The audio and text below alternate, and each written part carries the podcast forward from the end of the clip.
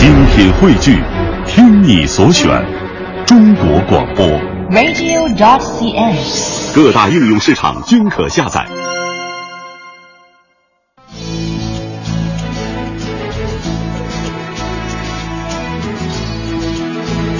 央广夜新闻，理性决定深度。时间来到二十二点三十六分，感谢您继续锁定中国之声。大家好，我是张磊。大家好，我是尹奇。今晚和我们一起来评说新闻的观察员是春妹和钱彤。接下来我们走进今日案情。今日案情，今日案情，我们来到的是江苏南京啊，在南京呃有一个有一户居民的家哈、对面三百米就是一所小学，但是他家的孩子却可能被划到两公里之外的另外一所小学就学。而为了让孩子就近入学，这位家长呢就将教育局告上了法庭。那么昨天，南京市建邺区人民法院就开庭审理了全国首例学区案。我们来听记者的报道。顾先生家住南京市建邺区吉庆家园小区，孩子今年六岁，九月份就要上小学了。离家三百米的地方就有一所教学质量较高的新城北小，但按照建邺区教育局二零一四年的学区规划，吉庆家园小区并不在新城北小的学区范围内。顾先生的孩子要到离家两公里远的南湖三小上学。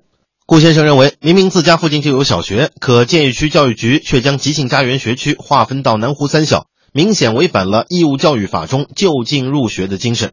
你教育局要给我合理的一个说法，你这个私教区是怎么划分的？根据什么原则划分的？究竟啊，你是一个什么评判的标准？为什么我们又没划进去？什么原因？什么道理？顾先生的代理律师司伟江，这个案子是一个最极端的案子，一马路之隔的你不能去上，你要去八九个红绿灯的地方去上，别人比你更远的却能上这个小学。司伟江表示，教育部门对市教区合理划分的具体原因、理由和相应的讨论都没有明确说明，而是直接将学区划分好后进行公示。这种自由裁量权过大的行政行为根本不具备合法性。教育资源是应该公平的分配给每一个公民，不管是有钱的或者是没钱的。国家制定法律就是这么一个原则，所以才要就近入学，科学合理的来划分市教区。建邺区教育局代理人在法庭上表示，学区划分不可能以学校为中心，以同等半径划圆，因为那样可能会导致有的区域不在任何校区，或是同一栋楼的孩子在不同校区。学区划分所要考虑的绝不仅仅是就近一个原则，还要根据区域内小学布局以及适龄儿童的数量和分布状况，合理确定公办小学的施教区范围和招生规模，使招生规模和施教区的生源数量基本相当。此外，吉庆家园小区二零一五年属于哪一所小学的市教区目前并未划定。建邺区教育局代理人认为，顾先生现在告教育局根本就没有道理。顾先生则表示自己属于提前维权。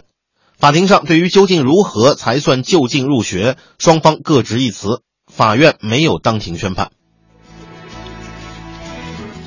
听起来其实似乎觉得都有道理哈。呃，居民觉得，哎，我觉得离小学近，那就是就近入学。但是教育主管部门觉得，这个学区的这个划分。不可能是以一个学校为圆心，然后同等的距离为半径来划，嗯、它可能有很多会出现空白区域。对对对，有很多综合的考量。那这样的情况下，这样的案例有什么样的我们探讨的空间？对，就是怎么来理解到底是就近还是更近？所以可能这里面确实有需要去考量的细节。两位观察员，春梅姐，我有一位朋友，十年前，应该十二年前。那时候二零零三年学嘛，嗯，没有，他当时呢就是呃女朋友大学毕业，两人正甜蜜的状态，根本没有认真找单位，最后呢就呃没有解决呃一个特别大的城市的这个入城的这个户籍的问题，然后他当时安慰他女朋友就说了这句话啊，现在已经是老婆哈、啊，就说放心。我们到最后一定等我们孩子出事儿的时候，出来的之后不会碰到这样的问题。嗯，出生出生之后不会碰到这个问题。他们孩子结果出生之后就碰到了去年是上学的问题了，小学一年级。嗯，最后呢，就是不仅是没有解决这个入学资格的问题，而且呢，因为在幼儿园呢也过于散养，呃，不会拼音，不会二十以内的加减法。到最后呢，就是连呃其他的学校的录取资格也没有。最后的话呢，他们回了上海，呃，现在夫妻两地分居。然后的话，我那天我见了他，就愣了。我说你怎么胖的跟球一样？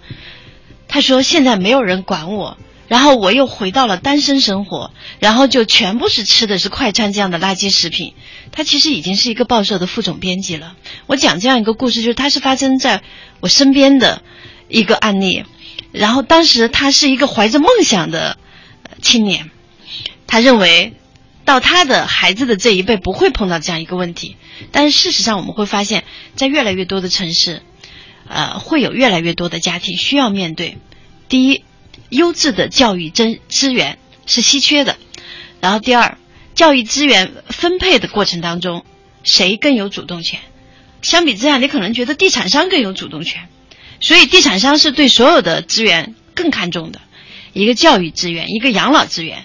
他们已经提前的去掌握着所有他们能够把控的资源，但核心是什么？他们是为了把房子卖更高的价格。当我们不得不接受你享受的教育资源跟学区房 必须挂钩的时候，这时候我觉得，呃，我们的教育从业者可能需要有更多的智慧，那就是小学资源、中学资源调剂着来，或者是说，呃，你不能够说这个资源只要，呃，一锤子买卖。如果小学一年级选好了一个学校，他就后面一直是康庄大道的话，那人们一定会在入学的门槛苦苦挣扎的。所以不是说这个资源划分好不好的问题，而是粥少生多怎么分，谁都分不过去。钱彤老师呢？我看您痛苦的揉着太阳穴。我我没有，我在我在我在想另外一个问题啊，就是那个确实是这中间呢还是有讨论的空间的。就是如果我们把这两个小学调一个个儿啊，嗯，就是这个优质资源小学是在这个两公里之外的两公里之外八九个街道之外的，然后这附近的这个呃呃小学是三百米的这个是三百米的这个是相对来说不是教育质量很好的一个学校。这个问题可能根本就不会发生了。对，嗯，但可能这个原告人可能就在另外一边，他永远会产生，因为这个距离是没法也不一定，因为这有一个学区房，刚才春伟不是讲了有一个学区房的概念，所以才去才去折腾这些事情啊。甚至比如说这次出了一个什么提前维权，我刚才听那个消息之后，我觉得我不知道法。这个法院那边到底应该采取一个什么样的一个法条啊？提权维权来去那个做这个案子，这个案子也等于也没判下来，所以问题的根儿是在于我们现在整个这个教育资源的这种不均等化，它就一定会出一些想不到的一些稀奇古怪的一些问题。就是刚才我说了，两个学校如果一调个儿，这个问题就可能就不是问题了。嗯。啊，就一定不会说是家长去维权去，我去抢。哎，你看我这个这离我近这么近，有一个小学，你为什么不让我上？你非得让我上那个小学去？嗯，那家长一定会觉得两公里不算远，也是就没问题啊，肯定没问题。我上班上，我上班晚点去，我接送什么都没有问题啊。所以，如果这个教育资源均衡化的这个问题不去解决的话，就是它永远会出各各色各样的稀奇古怪的问题。这个教育局永远也会处于一个极端头疼的状态，因为他永远没法把这个东西画均等了、画圆了。你画圆了、画方了、画各种各样不规则的形状了，它一定都是只能满足一部分人的这个要求。那么没有被满足要求的那一部分人，一定要会出来想各种各样的方法来这个提前维权，啊。或者说是什么维权，或者说是怎么样去这个尽可能的要进到那个圈子里边去，这里边地产现在成了一个行，这个一个一个挺重要的一个方式。嗯，没错。其实我们看到的具体的数字来显示的是，因为代理啊，原告方的代理律师就提出啊，建邺区教育局在这个二零一四年对于各学区适龄儿童摸底，就发现呢，其实啊，这个教育质量比较好的这个案子里面的这个新城北小这个学区内的适龄儿童是二百零二人。但当年实际招生只有一百五十五人，所以说还有四十七个名额是空缺的，这个学位是充足的。而原告方所在的这个吉庆家园啊，包括相邻的小区，一共才三十一名适龄儿童入学，所以原告方就认为，其实这是完全可以纳入的。从教学资源来讲，其实它并不是严格意义上在这个具体案例里面是僧多粥少的一个状况，可是依然得到了这个教育局等于被告方的一个答复是说，呃，也不能如此来看待。因为需要考虑两个学校的资源分配，从这个角度来讲的话，教育方的资源分配是不是就可以去考虑到啊、包括实际的，比如说居民呐、市民的受教育权那种状况，这两个怎么来看呢？两位，唉就是你只有把大家变成猴子，猴子可以朝四暮三，但是你不能够要求大家面对教育资源的时候也去等待朝四暮三，嗯，呃，没太理解。因为一共只有七个桃子，然后呢，怎么分猴子都不满意。但是呢，猴子相信的一点是什么呢？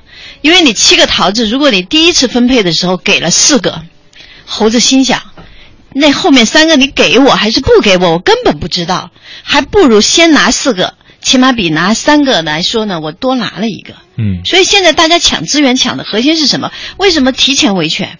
就是我根本不知道这七个桃子是不是到我手里的时候，不如我先去问个明白，知道你哪怕是朝三暮四还是朝四暮三，先告诉我我能不能够分到桃子。嗯，所以在这个具体案例里面，即使是离家更近的三百米的小学，依然还有充足的学位可以有，但依然需要考虑这样的一个教育局分配的就近入学的这样一个实际案例哈。那么其，实根结就是在于教育资源的公平性，就是你以这个为圆心化圆就近当做一个半径，学生的数量当做一个半径，任何半径都会有其他利益没有得到满足的家长的意义。